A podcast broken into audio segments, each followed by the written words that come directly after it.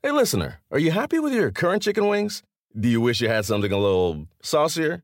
If you answered yes, then it might be time for you to break up with your old chicken wings and get a new honey. Lemon pepper wing from Popeyes. Share the wings with your friends so they can see it's time to move on, too. Head to Popeyes and get 6-piece honey lemon pepper wings for $5.99. At participating U.S. restaurants. Price may vary. If you don't know Sirius XM, then listen up. Commercial-free music, plus sports, comedy, talk, and news. They have it all. And right now, you can get your first 3 months of Sirius XM Outside the Car for just $1. Go to SiriusXM.com/busted to see offer details and to subscribe. Offer available to new Sirius XM streaming subscribers. Sirius XM, no car required. This is the Busted Open Podcast. You can listen to the full show Monday through Saturday from 9 a.m. to noon Eastern on Sirius XM Fight Nation Channel 156. Welcome to the Busted Open Podcast. This is Dave LaGreca. On today's episode, WWE Hall of Famer Bully Ray and I talk about how we need to be more positive as wrestling fans in 2020. Also, I give you my top 5 wrestlers of the decade. That's right. I usually do my power rankings on a Monday episode, but I'm going to give you my power rankings of the top 5 pro wrestlers of the decade. And of course, as always, Bully Ray reacts. And we get a surprise call-in from Bill DeMott. All that right now on the Busted Open Podcast. Now, let's get to this. So, since I always do my power rankings, since I figured that it's the last show of the decade, I should do my top 5 wrestlers of the decade. And I made the announcement yesterday on social media, and I got a lot of responses, and I thought some really good responses, some that I didn't agree with, and I want to kind of get your take. We talked about Kofi Kingston. Again, if I was making a top 5 of 2019, Kofi Kingston would definitely be on that list, but not of the decade. Somebody else that I saw a lot of was Becky Lynch. Again, Becky Lynch, 2019, absolutely. The entire decade, it's kind of hard to put someone like Becky Lynch. What do you mean, kinda? How is it? It's not kinda hard. It's hard. She doesn't belong there. When did Becky's ascension to the top begin? I would probably say 2 years ago, if that, yeah. Right? 2 years ago. Yeah. How many years are in a decade? 10. And her ascension to the top started when? 2 years ago? 2 years ago. What was she doing the other 8 years? She was getting to that point. Okay. Climbing the ladder. You can't put her in the wrestler of the decade. Wrestler of the decade means that for 10 years, you were at the top of your game. Now, Bully, in putting this list together, I threw out championships, accolades, match quality. I put in match quality. I know that's not high on your list, but championships is big as well. So those are kind of like the arguments and kind of the guidelines that I put in place when I was putting this list together. Now, when I was putting this list together, I kind of wanted to get some feedback. So the first phone call I made was to Bully. You didn't answer your phone. Shock. And then I called Alex Metz, our producer. He didn't answer his phone. Shocking. And then I called Mike Riker, our former producer that was a part of this show for 7+ years. He didn't answer his phone. Shocking. I actually spoke to Nick Houseman of Wrestling Inc., which is a site that I love. I spoke to him. We kind of went back and forth. So he was like a good kind of gauge. I didn't really change my list much, but it was good to have a bit of a sounding board. So I thanked Nick Houseman for answering his phone yesterday. Go ahead, Bully. And this is what Bill DeMott means when he says you can't stand on your own 2 feet. It's your top 5 list, and you that? Had to call 4 different people to search for basically chasing the hug. Hey, what do you think of my list, guys? Did I get my list right? I don't want to get my list wrong because I don't want to get killed by the nation. Why do you care what anybody else thinks about your top 5? By the way, vindication? No, by the ways. Why are you calling everybody about your list? Because I just wanted to have a discussion. It's fun. It's fun to do that. Have the discussion today and now. Come up with your list. You stick by your list, and then we can talk about it. It's cool. First of all, I like Nick. I wanted to wish him a happy holiday. Thank God I didn't pick up the phone. He was at his in-laws, so you know he was dying to get out of the room because there's nothing worse than being in the room. You know why I didn't pick up the phone, right? Because it was me. No. Watching The Mandalorian. Of course you were. Did you watch The Irishman yet? No. You need to. You gave it 2 thumbs up, right? Yeah, 2 extreme thumbs up. Amazing. Oh. I loved it. Okay. I'll say this. The best movie in the last 10 years. Wowzers. Yep. It's been very 50. Not that I will let anybody else's opinion of a movie sway me whether to see it or not. I'm going to watch it when I can denote 3.5 hours to it. But a couple of people were like, thumbs down. Let me ask you this. One of the things I heard is the makeup was horrible. Not that that really matters. There wasn't makeup. They used CGI. And I love the fact that they did that because that's Martin Scorsese, who's an old-school director, using new tools in his movie. To me, that's another reason to give it a thumbs up because I thought they did a tremendous job with that. But it was actually CGI and not makeup that they used in the movie. Okay, gotcha. Well, I look forward to seeing it, and I still stand by what I say, that you have no balls. Okay, well, going to that point, Bill DeMott's tweet, I liked it. I like this tweet. Of course you liked it. I like it. If there was a love button, you'd hit the love button. Because you know why, Bully? Can I say something? Would you hit the love button? I would. If there was a heart button, I would hit the heart button. It is a heart button. I actually think the like button's a love button because it's a heart. You don't hit a heart for a like. Boop. I'm Dave LaGreca, and I hit the love button.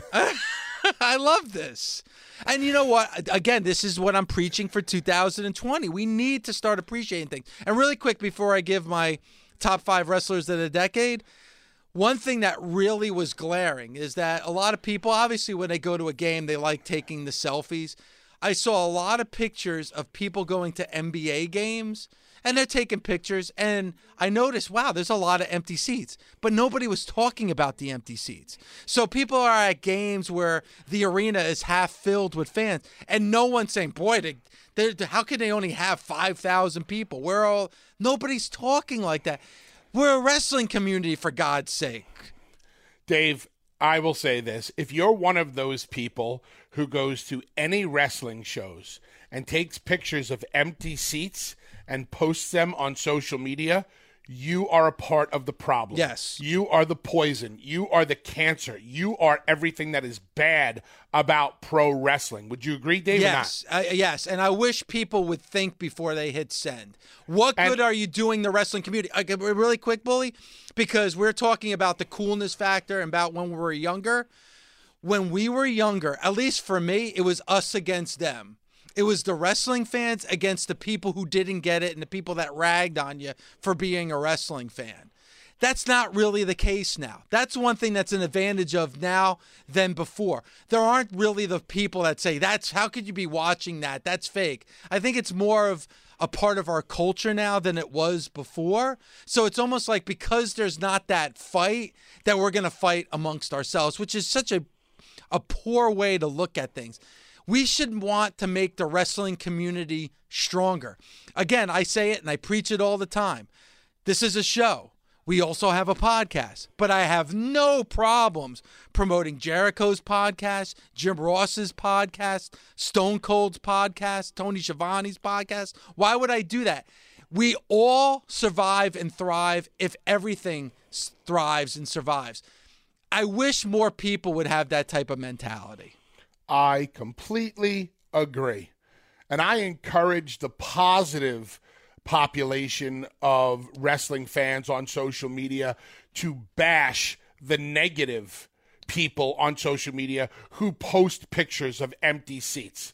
I never understood it. We didn't do it as wrestling fans, as kids. I don't know what you get out of it. You must lead a wretched, miserable life raised by parents who must not have hugged you enough. Yep. If you feel the need to take pictures of empty seats and post them on social media, all you're doing is perpetuating the negativity.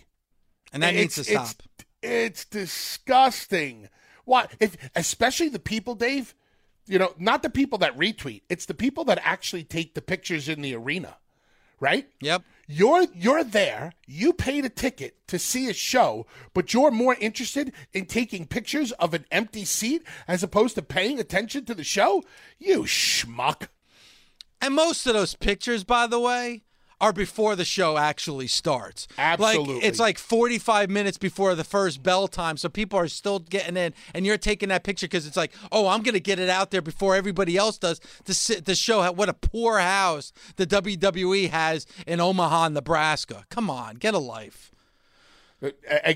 Get a life. Boom, done, see you, bye. All right, let's do your top five botches of the decade. All right, so let me – first of all, they're not – but can you practice what you preach here, Bully? I love it when you stutter. Can you practice what you preach?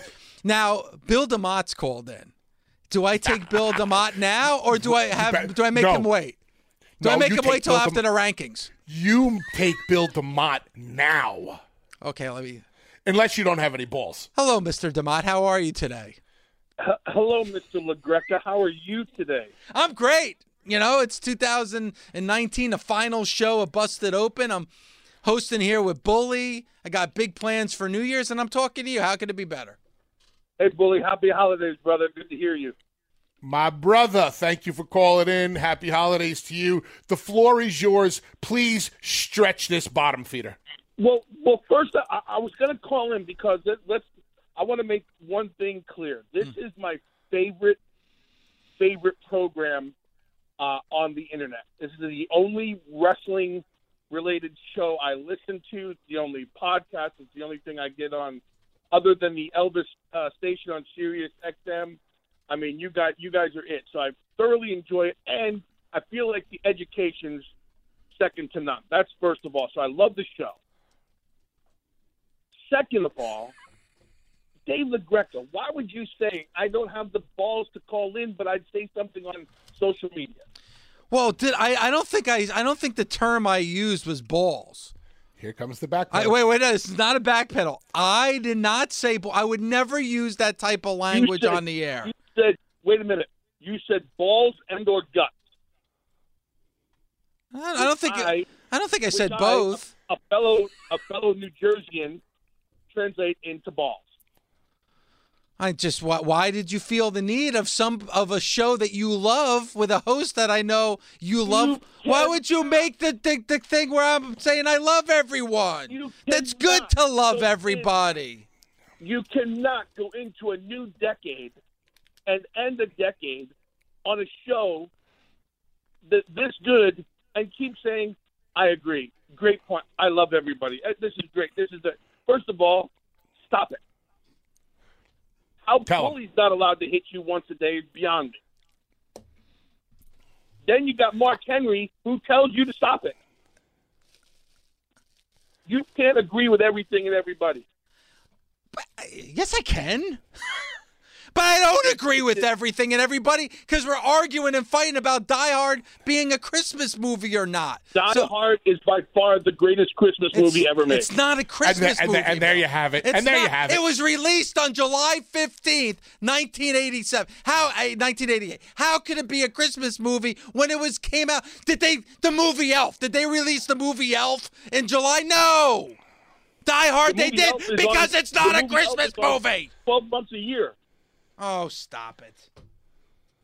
Stop it. When was the Survivor Series first on Thanksgiving? Yes. So because it's not shown on Thanksgiving anymore, is Thanksgiving over? You see, Dave? You say he just summed it all up and put you totally in your place. Apologize to Bill DeMott. Yeah, you know why it's not a Christmas movie? You never see Santa. In a Christmas movie, you should see Santa. There's no Santa sighting in Die Hard. Zero. No elves. No snow, no Santa, nor North Pole, no Rudolph, nothing. I think in Japanese, Nakatomi means Santa. That's right. Clean-shaven Santa. Yes. Oh, is that what it means? I think you having Meltzer on your show has taken the fun out of you.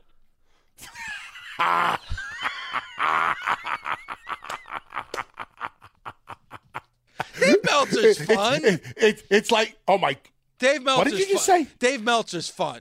Oh my God! Always has a smile on his face. Always he's laughing. What was the name of the heel in the Never-Ending Story? The Nothing. He just sucks all the fun out of everything. Dave Meltzer is the Nothing. Wow, he's great. I respect him. He's a journalist that's done it for years. You love him. You love him. How many times has he written about your show in the past 30 years? That would be 0.0. There you go. That's why you love him. He's never done any damage to you. Well, most people do like me, Bill. Even though you're calling like most people. Even though you're calling and complaining about me, deep down you really like me. I think you're great, but if you go into 2020 with the I love everyone let's hug thing, when I'm in New Jersey in April, ooh, I'm gonna come by and we're gonna have. You think Sami Callihan is intimidating face-to-face. Are you going to be in Jersey? Where in Jersey are you going to be? I think I'm at the WrestleCon or Wrestle something. That's a hell of a plug for the show, Bill. Yeah, man. I'll be at Wrestle. I'll be at Wrestle something in downtown. I'm somewhere in the tri-state area in the month of April doing something with wrestling. Okay. All right. Well, let me ask Bill one quick question, Bill, because we're about to get to LaGreca. We've been pushing it off as much as we can, and we're going to try to do it even more. I'm trying to help you. Do you have a top wrestler of the decade? Is there one particular wrestler that sticks out to you over the past 10 years where you find yourself, as a veteran who's seen it all, you find this person must watch? Of the decade? No, I don't. Wow. Hot take. Of the whole decade, I don't have one person. I think the guy, because I put him in a different category, probably is Jericho. I mean, but to me, he just stands out on his own. So I don't know if I go. I mean, he'd be the closest for me. And again, I'm an AJ Styles fan too, but I'm not sure how that applies to the decade. So my honest answer is, instead of riding the fences, other than Jericho, I don't have a top one of the decade. Okay, I mean, that's fair. Jericho's a pretty good one. That's fair. Mm-hmm. Actually, the two names that you mentioned, I think, are names that should be near the top of anyone's list. Bill, I hope when you're here in April that you stop by, or maybe we could do lunch. Pierogies? Easy with the pierogies, Bill. Oh, get in line, Bill. Pierogies. Get in line, brother. And I heard Mama's a chubby chaser. Look at me, Dreamer, and Mark Henry. What do you think? Bill, I know it's not fashionable to say this day and age, but I love you. Hey, man, you guys are the best. I appreciate you so much. Keep up the good work. I mean that sincerely. A great education into wrestling, Bully. Hands down, a great job. You guys are the best. I appreciate your time as always. All right, Bill DeMott. Thank you, Bill. Take care. And don't forget that Bill DeMott in April will be at Wrestle Something in downtown. Date to be determined later. Between April 1st and April 30th in Jersey, Bill DeMott will be wrestling.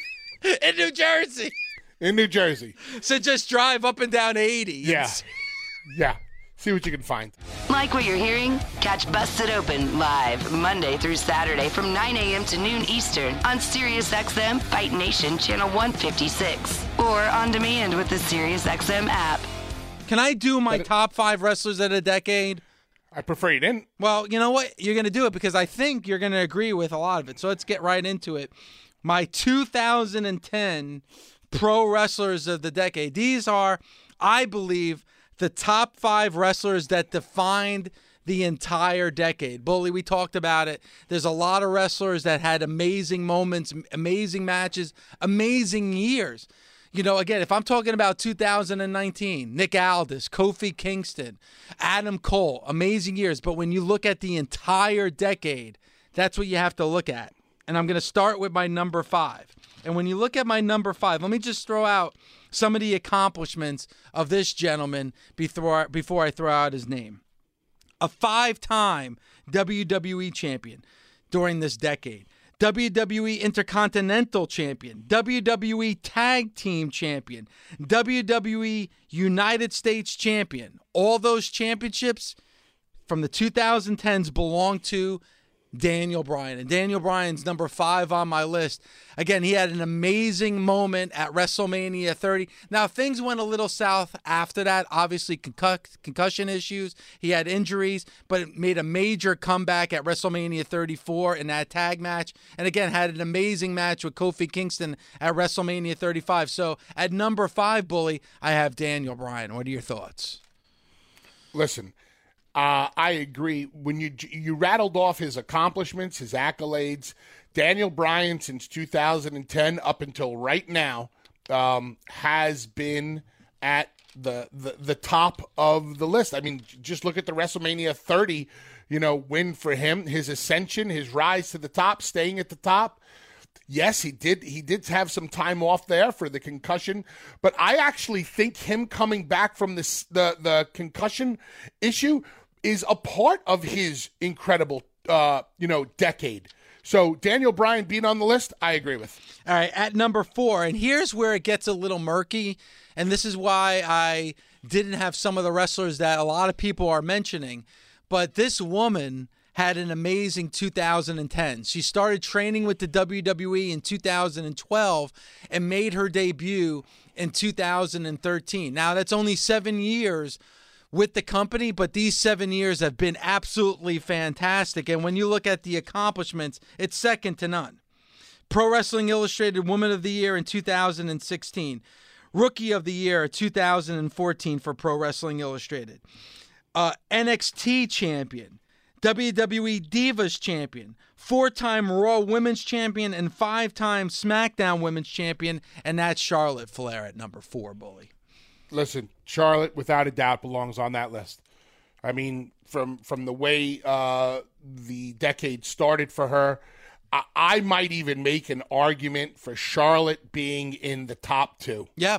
And you want to know something, Bully? I would have had her in the top 2 if she was around wrestling for the entire decade. But she started in 2013. If her career started 2 years earlier, I think she would be in the top 2. But these 7 years that you're talking about with Charlotte Flair, I mean, second to none. Now, a lot of people saying Becky Lynch. Becky Lynch, obviously, no. Her 2019, incredible. But when you look at the entire decade, I don't think there's anybody else you can put on that list other than Charlotte Flair.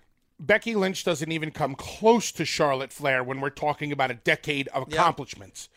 I mean, just take a pen and paper and list the accomplishments year by year by year. And everything that Becky did, Charlotte did also. And has done many times more. That's not to say that the next decade can't be the decade of Becky Lynch. But as far as 2010 to 2019 is concerned, no, Charlotte, absolutely. Now at number 3, and you talk about somebody who brought an organization to the mainstream and maybe changed the perception of a company. This wrestler definitely did it over the course of this past decade. How about this? CBS Sports said this was his involvement in a match in 2018 was the match of the year. Had the match of the year in 2012, match of the year in 2014, match of the year in 2017, match of the year in 2018. He was Pro Wrestling Illustrated's number 1 in our top 5 singles wrestlers in 2017. And how about this?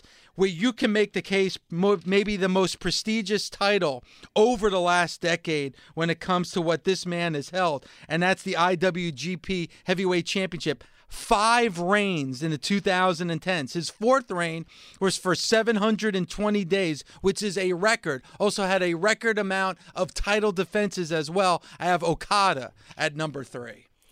And to think where this guy started, to think that Okada came through the doors of TNA and how TNA treated him back in the day as if he was a jobber, a nothing, a sidekick to Samoa Joe wearing a Kato mask.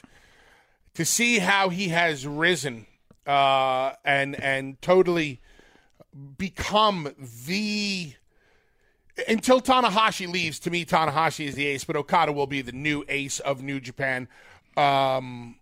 he definitely deserves a spot on the top five. Phenomenal wrestler who has been getting the job done for a long time now. Yeah, and when you look at, you mentioned Tanahashi, I was thinking about him, but a lot of his accolades, a lot of his championship reigns was the previous decade. It definitely bled into the 2010s, but when you look at Okada, man, and you look at this past decade, especially what he's done the last few years, but again, his work in New Japan the entire decade at a very young age, it's hard to leave Okada off this list, Bully. And it could be a very interesting discussion, and my God, we would get so bogged down with this one. When it comes to Okada Omega, did Okada make Omega or did Omega make Okada? It's a great discussion. I mean, again, their series of matches is, we always talk about is what led you being part of this show, our discussion about their series of matches. And it takes two to have a match. Listen, if you have Kenny... go ahead. Did Flair need Steamboat or did Steamboat need Flair? Whew. Exactly. It's an interesting question, right? We could put it to Kenny and Okada also. Sometimes there's just a marriage that works. Sometimes it takes two. And when you look at that series of matches in '89 with Flair and Steamboat, hell, the feud that they had even earlier for the United States Championships with the NWA. Listen, I mean, if somebody had Kenny Omega on their top five list, I can't argue that. Kenny Omega has had a tremendous decade. There's no doubt. That's what makes this list so tough. You're going to have to leave wrestlers off that you so desperately want to put on. But I'd have to leave Kenny Omega off, and I put Okada on. But it's an excellent question. Who needed who most? It's a great one. I don't know. If you go back and you look at Flair and Steamboat, if they never worked, would Flair still be as over as he was? Yeah, he would. Would have Steamboat have become a bigger babyface if not for Ric Flair? It's just that Steamboat was probably as big a babyface before that series of matches. I mean, here's the thing. When you talk about Steamboat, a lot of people think that his series of matches with Flair wasn't even his best match. A lot of people talk about his match with Randy Savage at WrestleMania 3, Bully. I am not one of those people who... Neither am I. ...buys into the whole WrestleMania 3. Listen, WrestleMania 3 was a great performance by Randy Savage and Ricky Steamboat. There is no doubt. One of the age-old questions is, would you rather be Savage Steamboat or would you rather be Hogan Andre? Well, I'd rather be Hogan Andre because it made the most money that night. Once you get into the wrestling business and you kind of hear all the stories about what went into the making of that match... And then when you personally are involved in matches that were done in a considerable less amount of time, I don't want to pull back the curtain too much, Dave, but you kind of know what I'm talking about here. I do. If you discuss something for months and months and months, yeah, you better be able to go out there and perform it the way it was performed. Well, it's the difference between a well-scripted movie and an impromptu Broadway show. Like, that's probably the difference between Randy Savage and Steamboat and Flair and Steamboat.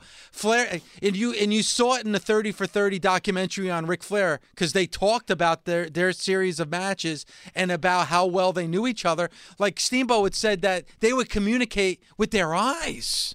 With their eyes, they would communicate. They knew what the other person was thinking. There was no wasted motion in any of their matches, and there was nothing planned beforehand. They did it all on the fly in the ring. And that's the beauty of Flair and Steamboat, on the fly. That is the epitome of the word working. Savage and Steamboat was not working. Okay? That is something that was... discussed, planned. I don't like to be disrespectful and go too deep into it because those guys deserve all the respect in the world for that performance. But once I got into the wrestling business and I heard the legend and the lore about how that match came together, I was like, well, of course it had to be that great. How could it not be that great if you had that much time to put something together? And I know a lot of people kill me on this, but what hurts the match even more than that for me, and again, it's George the Animal Steele. His involvement in that match and his involvement in the outcome of that match, I'm sorry, it takes a little bit away. It's still a great match, still a phenomenal match, still one of the best matches in WrestleMania history. His involvement takes away from the match. Hey, Dave, let me ask you this. This just popped into my mind. Do you remember a couple of years ago when Ospreay and Ricochet did that opening spot in a match? Mm-hmm. And Vader, God rest his soul, actually commented about it on social media. And he said, oh, look at this choreographed acrobatics and, you know, all this stuff. You remember that? I do. What's the difference between the Ricochet and Ospreay choreographed acrobatics than the Macho Man Steamboat choreographed acrobatics? I would probably say, because you could make the case both are choreographed. I would say maybe the psychology of it would be the biggest difference. That would be the biggest thing. Fair, but still choreographed athleticism? Yes. There you go. If you don't know Sirius XM, then listen up. Commercial-free music, plus sports, comedy, talk, and news. They have it all. A lot of people think you need a car to enjoy Sirius XM, but you don't. You can listen outside the car. Right now, you can get your first 3 months of Sirius XM outside the car for just $1. Just go to SiriusXM.com/busted to see offer details and to subscribe. You can listen on your phone, at home, and online. That's SiriusXM.com/busted. Offer available to new Sirius XM streaming subscribers. Sirius XM, no car required. You probably have to go even deeper when you talk about my number 2 wrestler of the decade. And that's about how he has changed his persona, his character, his personality is always changing and evolving. And he's been able to do that while being an IWGP Intercontinental Champion, a United States Champion, a WWE World Heavyweight Champion, and the first ever AEW World Heavyweight Champion. And I'm talking about the one and only Chris Jericho in the number 2 spot. And, man, you think about it, Bully. Chris Jericho being the number 2 wrestler of the decade, in my opinion, without being, you know, in a main event at WrestleMania. You know, you could obviously say he was in one of the main events, sure. But he never closed the show. But you know what? To me, that was a big mistake by the WWE, because there were a lot of years while he was with them this past decade that I think he was must-watch TV, and I think he was the best thing going on the show. And then you look at Chris Jericho, and this is why Chris Jericho is somebody that's in my top 10 of all time, because you look at what he did the previous decade, where he really won most of all his championships. But what he was able to define in this decade is how he's been able to reinvent himself each and every time. Chris Jericho at number 2, Bully. Jericho should have been your number 1. And you know damn well Jericho should have been your number 1.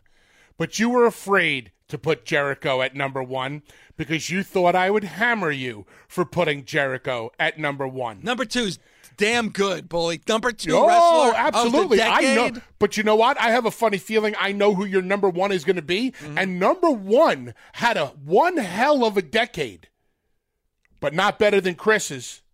You should have stuck to your guns and put Chris Jericho at number 1, but you didn't because you were worried about the backlash from me. Here's the backlash that you get now. You should have put him number 1 because you know that from January of 2010 until December of 2019, nobody had the decade that Jericho had. I'm going to disagree with you because I think my number one did. If you match him up for year, I think your guy comes up just a tiny bit short. A tiny bit. Now, and trust me, I'm a huge fan, both personally and professionally, of who I think your number 1 is going to be. Now, I probably had a couple of matches with your number 1 that put him at number 1 in your decade, best of the decade. Well, that's a major hint. But at number 1, and we talked about how I measured this. Because if you're going to go by moments and you're going to talk about inspiring, You know what? Let me give you my number one. I can give you some of the honorable mentions for sure. Now, let me throw out some of the accolades and some of the things that happened with this particular wrestler over the last 10 years. How about this? 3-time United States champion, 2-time WWE champion, 2-time IWGP World Heavyweight champion, former Ring of Honor champion, former TNA World champion. Think about that. No, but I'm... And just let this sink in for a second, Bully. Think about it. This has all happened in the 2010s.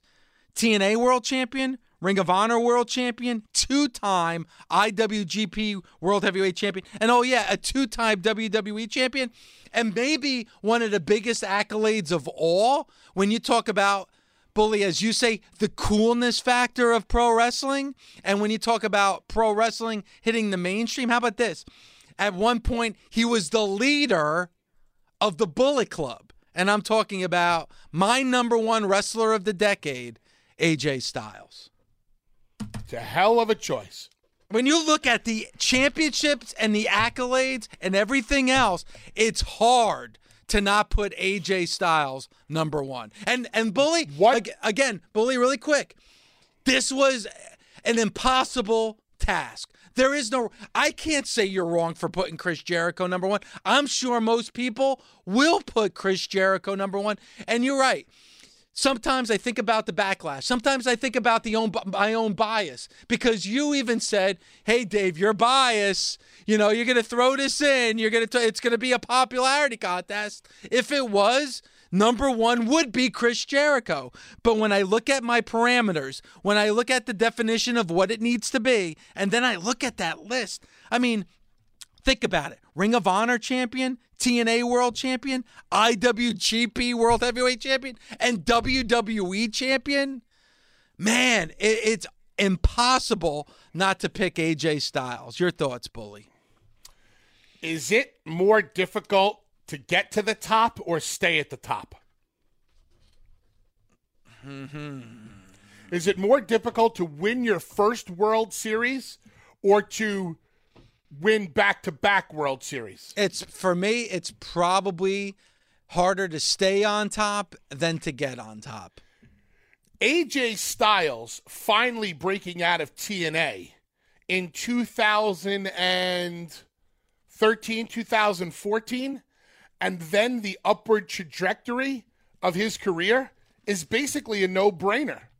AJ was one of the biggest stars in the world who never got a taste of the top rung, the absolute mountaintop, which was New Japan and the WWE. So AJ becoming an IWGP champion, I'm not shocked. AJ Styles becoming a WWE world champion, I'm not shocked. Any of the things that AJ did in this past decade, I'm not shocked, because AJ was destined for that greatness.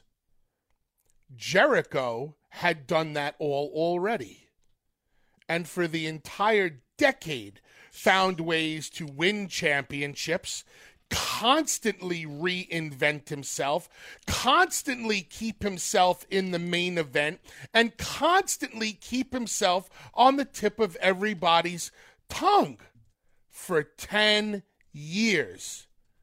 AJ's the easy choice. Like what you're hearing? Catch Busted Open live Monday through Saturday from 9 a.m. to noon Eastern on Sirius XM Fight Nation Channel 156, or on demand with the Sirius XM app. There is somebody that you have left off the list that I think is an atrocity. Go ahead. And by accolades and championships and all that stuff. So you're going to have to pull somebody off your list, because I don't know how in the hell you left off John Cena.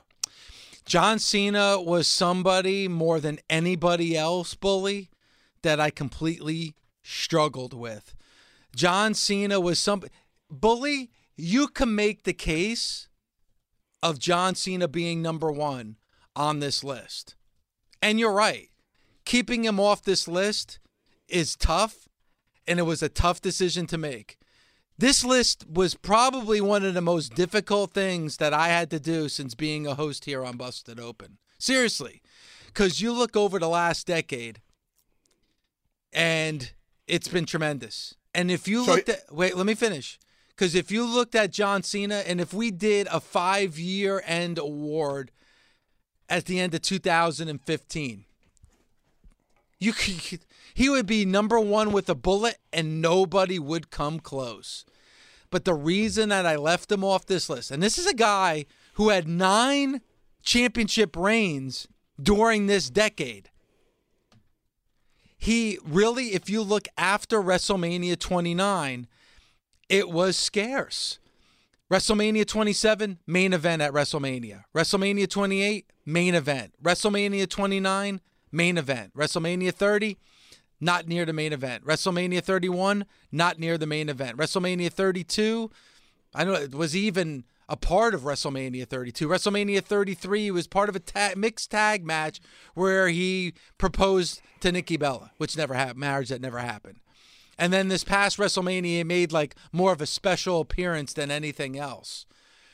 It's a tough thing to do, but judging from the second half of the decade, I had to leave John Cena off. And I can't put him on my top 5 wrestlers of the decade. Don't you think that the amount of time... Let's take John Cena's second half of the decade, where you say it doesn't hold up to his first half of the decade, and it doesn't.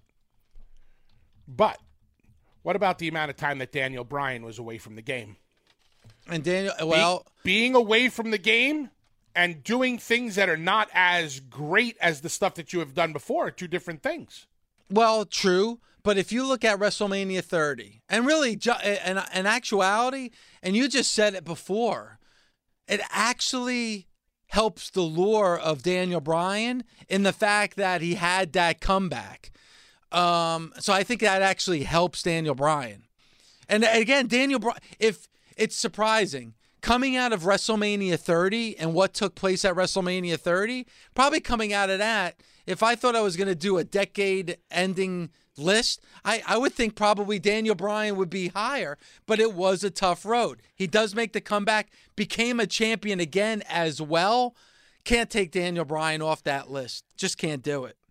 And by the fact, too, in the last decade, 5-time WWE champion, tag team champion, U.S. champion, intercontinental champion, that moment at WrestleMania 30, the comeback, can't leave Daniel Bryan off the list.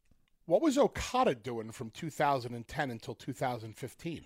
He was building and having amazing matches with Tanahashi. That added to his legacy. Now, we look at it, because you mentioned like 2010 being a part of TNA. So to American audiences, probably wasn't doing anything, because we're seeing him on TNA. But when you look at what he was doing with New Japan and main eventing in Japan in the Tokyo Dome, and then what he helped build halfway through the decade and having some of the greatest matches where we're arguing where that could be on par with Flair and Steamboat, and becoming a 5-time IWGP champion and having the longest reign and most title defenses, can't keep Okada off the list. I will say that Jericho and AJ must stay on your list. I can say an argument can be made for Cena to replace one of the other three. Gun to your head, who does Cena replace between Charlotte, Okada, and Daniel Bryan? Oof, man. It would probably be Daniel Bryan. I think Okada. But I'm not doing it. I'm not asking you to change your mind. I'm just saying Cena he's got a hell of a lot. Listen, it's about quality, not the quantity of the 10 years. I think Jericho has stuck 10 quality years into the 10 years. I think he's had a lot of quality. You're saying John only had 6 good years. But it's still a lot of quality. Oh, yeah. No, and again, this was a struggle for me not to put him on the list. Obviously, and again, this is where Bully it's easier to put a top 10 list together than a top 5, obviously. Because if we had a top 10, you know what? John Cena would be on that list. You know who else would be on that list? Cody Rhodes. I mean, when you look at, I mean, if you look back at the last 5 years, probably nobody's had a better last 5 years than Cody Rhodes. Look at what he's doing with AEW. But you have to look at the entire decade. And when you look back at 2010, 2011, the fact that he was, you know, Stardust, you have to take that into account when you're putting this list together. And you know, there's a lot of, I'm already seeing it on Twitter, there's a lot of angry fans. But you have to, when you say top 5 wrestlers of the decade, you have to put that decade in its proper place, the entire 10 years. The only wrestlers that, the only wrestler on my list that I feel wasn't consistent through the entire decade was Charlotte Flair, because she made her debut in 2013, but you can't deny what the history behind those 7 years. All valid points. I think your names are good. I'd love to hear what the nation has to think. Yeah, because this is where I definitely want to hear from the nation. And when you speak of the nation, one of our most loyal nation members is Izzy from Orlando. And Izzy, what do you think of the top 5 wrestlers of the decade? And what do you have? So, looking at yours and hearing yours, I think it's a pretty good list. Except, how about you say hello first and say Merry Christmas and Happy Holidays, kid? Okay, let's start over. Hello. Happy Holidays. I hope your holidays were great. And Happy New Year. Also, I would like to throw in, you guys know I had to call into Busted Open to end off this decade. But going back to Dave's... don't get too big for your britches, kid. I'll strike you down. And here's the thing. Really quick, Bully. This is how I know Izzy will never get too big for her britches, because she has a great foundation with their parents. It starts at home. Her parents are amazing. They're a great foundation. Izzy will always be humble. Go ahead, Izzy. Thank you. So I think your power rankings, but your top 5 wrestlers of the decade are really good. Except AJ Styles. Like Bully said, I think he should have thrown in John Cena, Brock Lesnar, even The Rock. But I don't really think AJ Styles should be number 1. And it's okay if he's in the list. Maybe he should have been number 5 or maybe number 4, something like that. But I kind of disagree on that part. But going into my top 5 wrestlers of the decade, I want to start out with number 5, and that would be Daniel Bryan. Like you guys said, he came back from an injury, and no one was really expecting that, so that's pretty big. And in my opinion, that injury is very hard to heal from. So I wasn't expecting him to come back. I just thought his whole career was pretty much over. And also, he started the Yes movement in this decade, and he's been consistent through WWE. So I definitely think he should be on my list. Number 4, this wrestler, he has had a big evolution, and that is Chris Jericho. He started out in WWE, and then he went on to New Japan, from what I've heard, and now he's one of the top guys in the AEW, from what I see on social media. So whoa, Izzy! So, Izzy, let me stop you for just a second. So you don't watch AEW at all? No. Wow. I know. I'm always gonna be a WWE girl. I tried. I mean, it's really cool that there's different wrestling promotions and that they're trying to compete with the WWE, because I love competition. I mean, who doesn't? But I tried, and I was like, yeah, it's okay. All right, Izzy, let me ask you this. How old are you again? I'm 12. All right, Bully, we can all learn from Izzy, who's 12. Because Izzy just said she watched AEW, wasn't her cup of tea. She's extremely loyal to the WWE. We know how loyal she is to NXT. I will say this. Izzy is extremely active on social media. I've never seen her speak poorly of the AEW product. She'll praise NXT, but she doesn't watch AEW. I wish more fans would be like Izzy. Izzy, continue with your list. Thank you very much. Also, I do have a lot of favorites on AEW, like Leva Bates and just some other people. And I love them, but I'm not a big fan of AEW. No offense. Going on to number 3, these 2 women actually have started this whole women's evolution if you look at it, and it's the Bella Twins. They are the main reason why we don't go to the bathroom during the women's matches or go to the concession stands or the wrestling shirt stands. Mm-hmm. So I really think they deserve number 3 because they've really evolved, just like Chris Jericho. They have, I believe they have their wine company. They have their Birdie Bee company. They really are living the great life. Going on to number 2, I picked Brock Lesnar. This whole decade, really, he has been the legit beast. He's the WWE champion right now. And like I said about Daniel Bryan, he has been consistent. So I definitely think he should be on my list. All right, number one. Here we go. The final one. It's John Cena. I mean, how could I not put him on my list? It definitely has to be him. He pretty much has been on every single pay-per-view, I think, except for this year, though.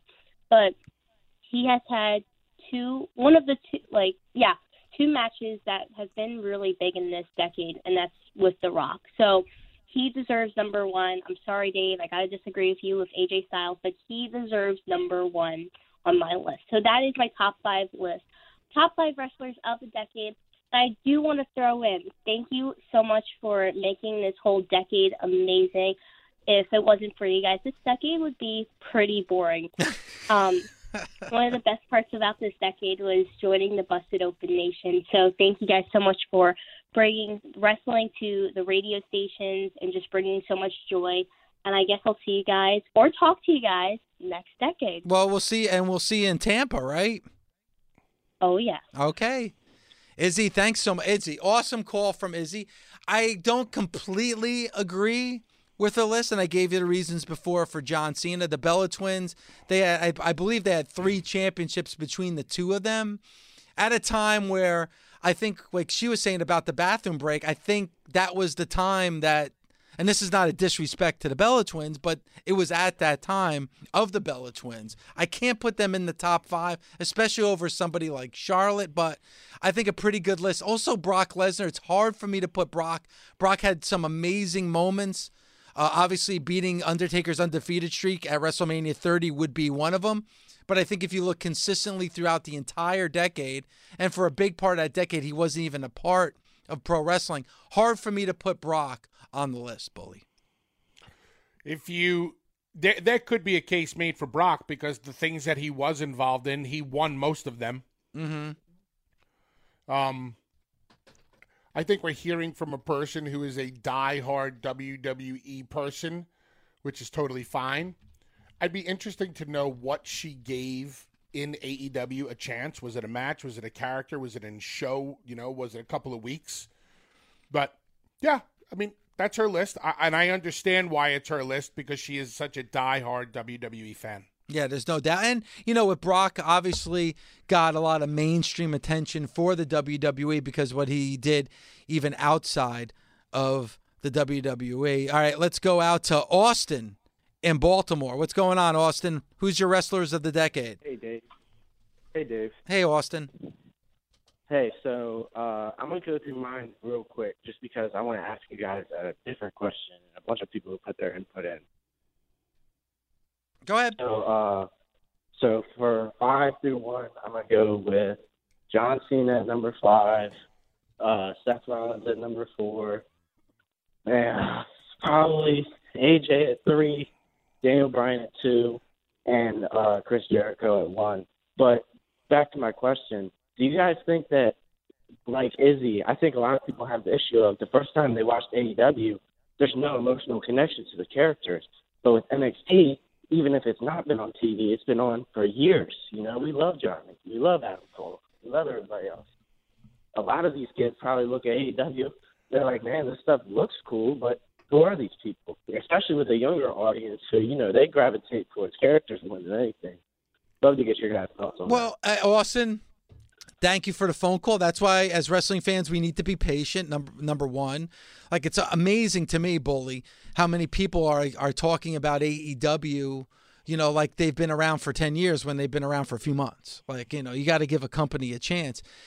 Izzy, as we all know, is a diehard, not even a WWE fan, a diehard NXT fan. I mean, she's there. I mean, has there been maybe a handful of shows that she hasn't even been to when it comes to NXT.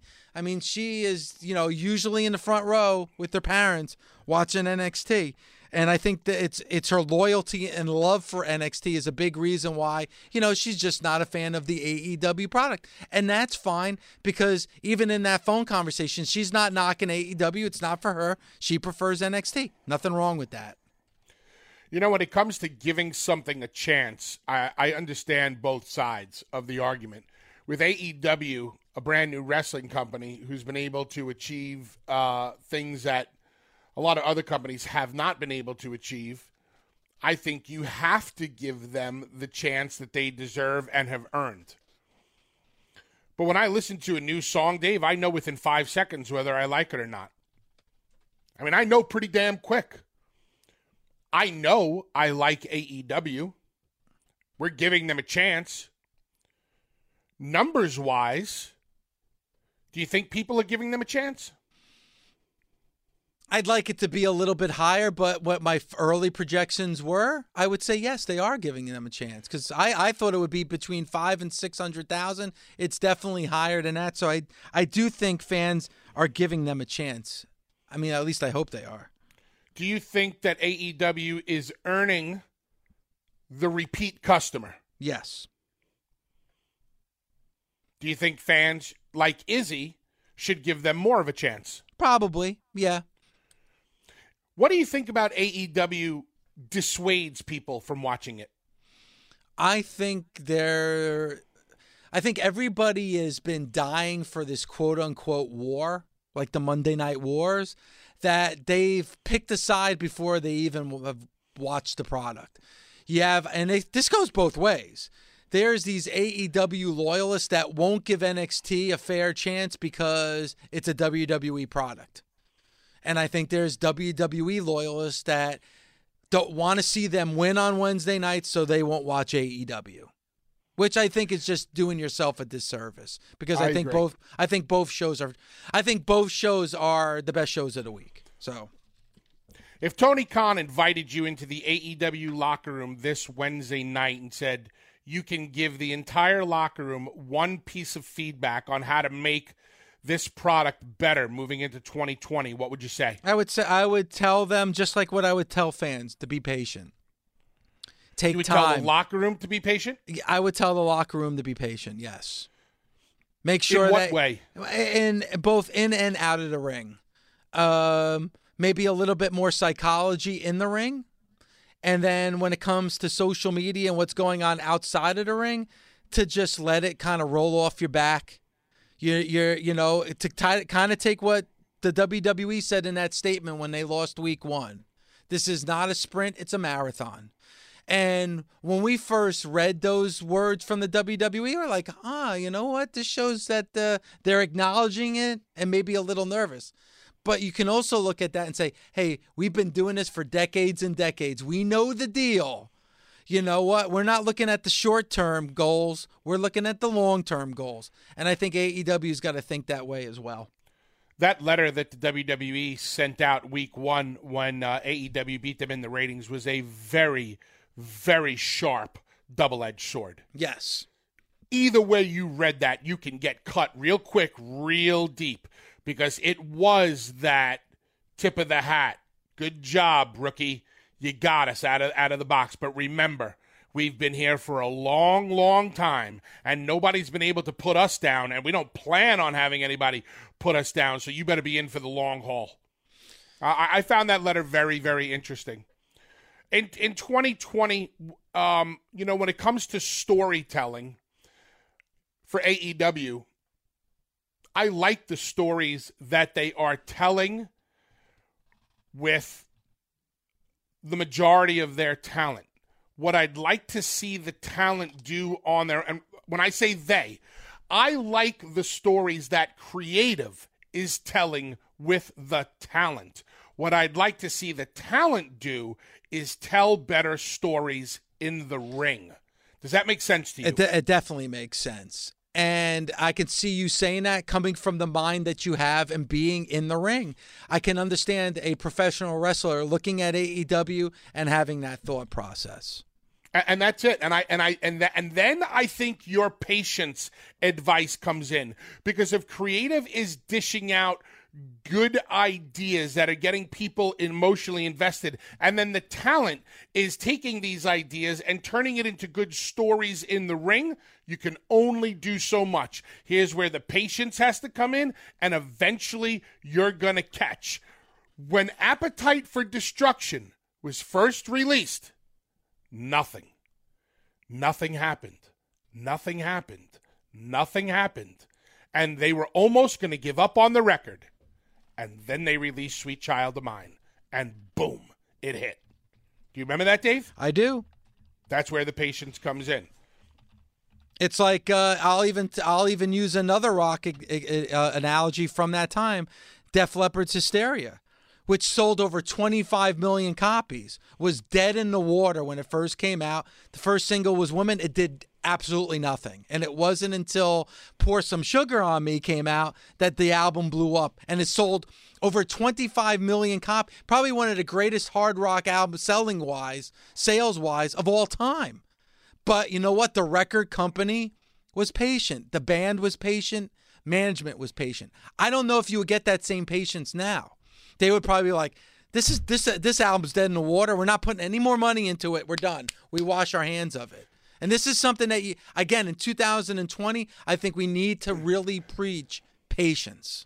But if you're AEW, if you're anybody from Tony Khan all the way on down to the guy who sets up the ring, how can you be patient when every Monday night you know you have a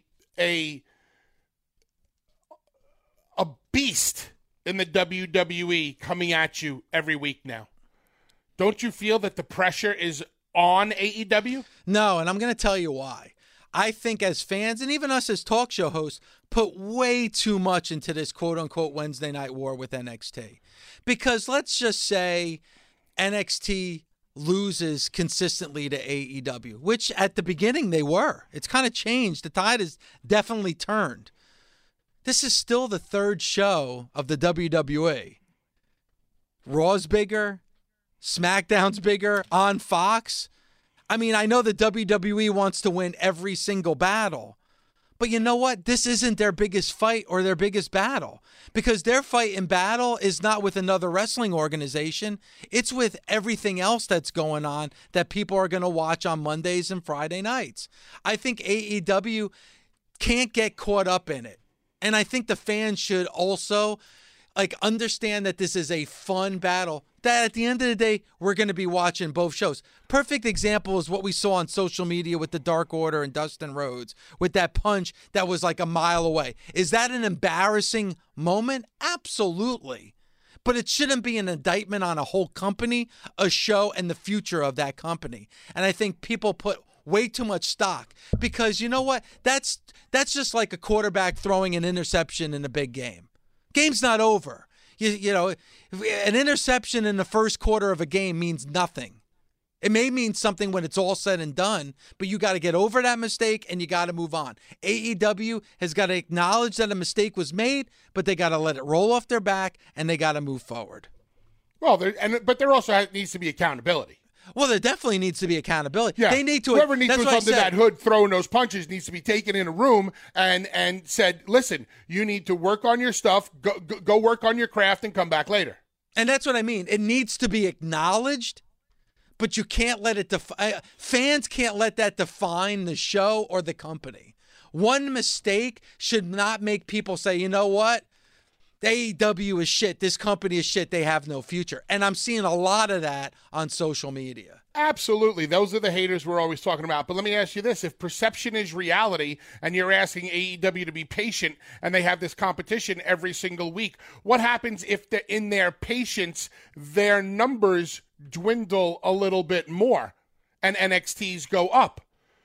Do they remain patient? If there was no competition on Wednesday night, I could go with the be patient theory. With the way social media is, with the way the perception of wrestling fans is, I think if they're patient and their numbers dwindle, there's going to be this ganging up on them.